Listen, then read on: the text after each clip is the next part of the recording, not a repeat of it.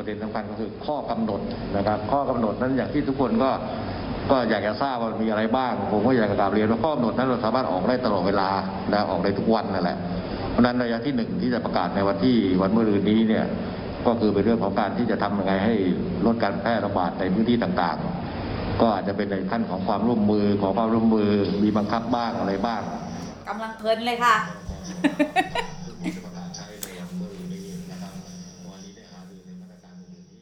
เรากำลังฟังนายกรัฐมนตรีอยู่นะคะจริงๆความยาวที่นายกแถลงเนี่ยมัน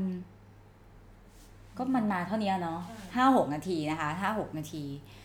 พร้อมกับหน้ากากเออถ้าใครได้ได้ดูได้ดูก่อนหน้านี้นะคะที่เห็นแอดมินเพจโพสเอาไว้ไม่ได้มาสรุปข่าวอะไรหรอกค่ะเราไม่ต้องมาสรุปข่าวอะไรแล้วค่ะเพราะว่าเรารอข่าวอีกสองวันเราข้ามรออีกสองวันสี่สิบแปดชั่วโมงไปเลยแล้วเราค่อยคุยข่าวกันนะคะเพราะว่าตอนนี้ทุกอย่างก็รอความชัดเจนนะคะก็หลังจากที่มีข่าวรายงานเรื่องของโควิดรายวันใช่ไหมคะวันนี้สิ่งที่เกิดขึ้นในช่วงบ่ายก็คือนายกรัฐมนตรีก็ออกมาแถลงข่าวนะคะเอ่อโดยเนื้อหาแล้วเนี่ยมันเป็นเนื้อหาที่เกี่ยวข้องกับสิ่งที่มันเป็นข่าวลือมาก่อนหน้านี้คนวงในอาจจะได้ข่าวกันก่อนหน้านี้อยู่แล้วใช่ไหมคะโดยเฉพาะเรื่องของเดี๋ยวจะมีประกาศแบบนั้นนะเดี๋ยวจะมีประกาศแบบนี้นะนะคะก็สรุปก็มีออกมาจริงๆนะคะเป็นการเตรียมที่จะประกาศใช้พระราชกำหนดการบริหารราชการในสถานการณ์ฉุกเฉินนะคะเป็นกฎหมายปีสี่สิบแปดนะคะนายกก็พูดนะคะแล้วก็ในในส่วนของการมาบอกวันนี้เนี่ยคือบอกว่าอีกสองวันนะจะใช้ไม่ได้เริ่มวันนี้นะคะอีกสองวันจะใช้ก็คือวันที่ยี่สิบหกมีนาคมสองพันห้าร้อยหกสิบสามนะคะแล้วก็นายกมาพูดแค่ ห้าหก นาทีเนี่ยคือไม่ได้ไม่ได้ลงรายละเอียดนะคะเพราะว่ารายละเอียดก็คงจะไม่ได้อยู่อะไรมากมายในในวันนี้เพราะมันก็ไม่ใช่วันที่กฎหมายมีผลบังคับใช้ด้วยแล้วก็เออจริงๆแล้วกฎหมายที่มันมันประกาศเนี่ยที่นายกเตรียมจะประกาศใช้เนี่ยนะคะคือมันจะเป็นตัวครอบสิ่งต่างๆที่อยู่ภายในกรอบนั้นทั้งหมดเพราะว่ากรอบที่กำลังจะใช้วันที่ยี่สิบหกมีนาคมหกสามเนี่ยก็คือกรอบที่จะให้อำนาจไว้ว่าจะทำอะไรได้บ้างทีนี้ส่วนใหญ่แล้วคนก็จะกังวลแค่ว่าตกลงจะมีเคอร์ฟิวไหมมีเคอร์ฟิวไหมที่ที่เรากังวลกันในความหมายที่เราเข้าใจกันเนี่ยนะคะก็คือว่าจะมีการกำหนดเวลาการเข้าการออกบ้านไหมจะเดินทางออกจากบ้านได้เวลาไหนบ้างต้องกลับบ้านก่อนกี่โมงบ้างนะคะซึ่งอันนี้ยังไม่ได้ออกมานะคะยังไม่ได้ออกมาแต่ว่ามันเป็นข้อกำหนดที่สามารถจะออกมาได้หลังจากที่มีการประกาศใช้พระราชกำหนดฉุกเฉินมันอยู่ในมาตราที่ให้คืออธิบายไว้เลยนะคะว่านายกรัฐมนตรีมีอำนาจออกข้อกำหนดอะไรบ้างนะคะซึ่งโดยทั่วๆไปมันก็เป็นข้อกำหนดที่มันต้องเอ่อมีการละเมิดสิทธิเสรีภาพหรือแม้กระทั่งสิทธิส่วนบุคคลหรือแม้กระทั่ง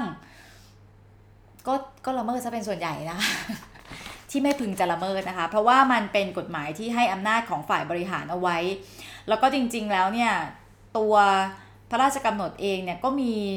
ก็มีการเขียนเป็นรายลักษณ์อักษรเอาไว้นะคะว่า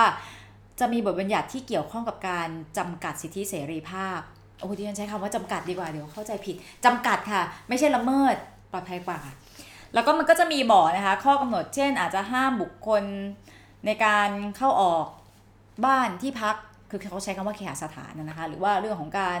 ให้มีการรวมตัวกันชุมนุมหรือแม้กระทั่งเรื่องของการเสนอข่าวนะคะแล้วก็การใช้เส้นทางคมนาคมการใช้พื้นที่อาคารต่าง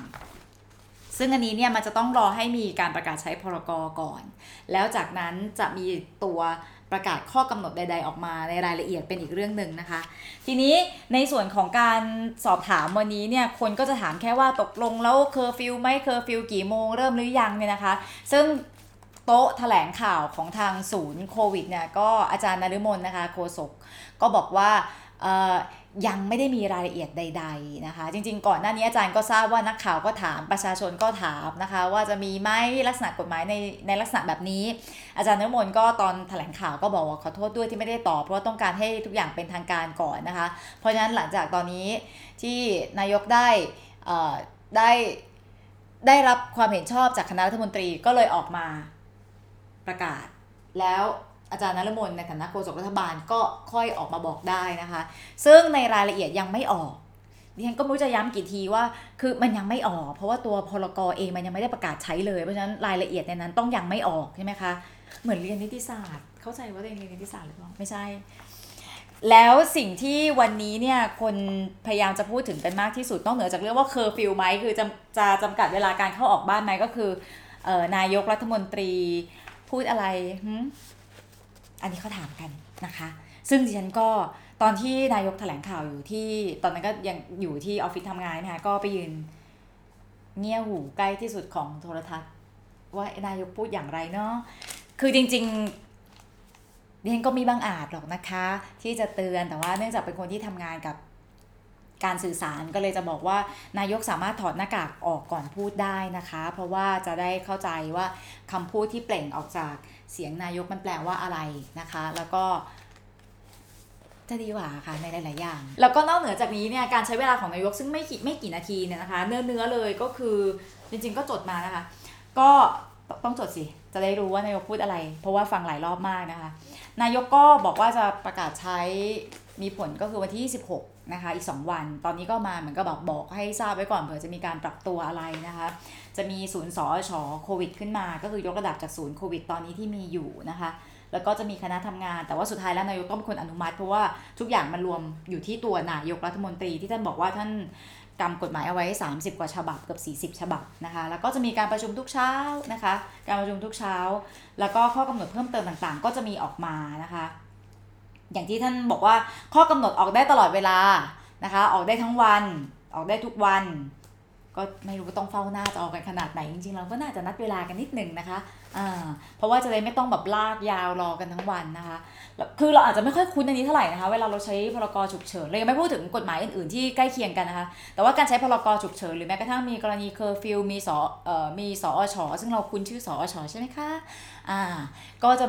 เราก็จะนึกไม่ค่อยออกว่าเอ๊ะแล้วถ้ามามาใช้ในการสู้กับการระบาดของโรคจะออกมาเป็นแบบไหนใช่ไหมคะเดี๋ยวก็นึกไม่ออกไม่เป็นไรไม่ได้มีหน้าที่ต้องนึกทีนี้นอกเหนือจากนั้นเนี่ยนายกก็พูดให้เห็นกรอบ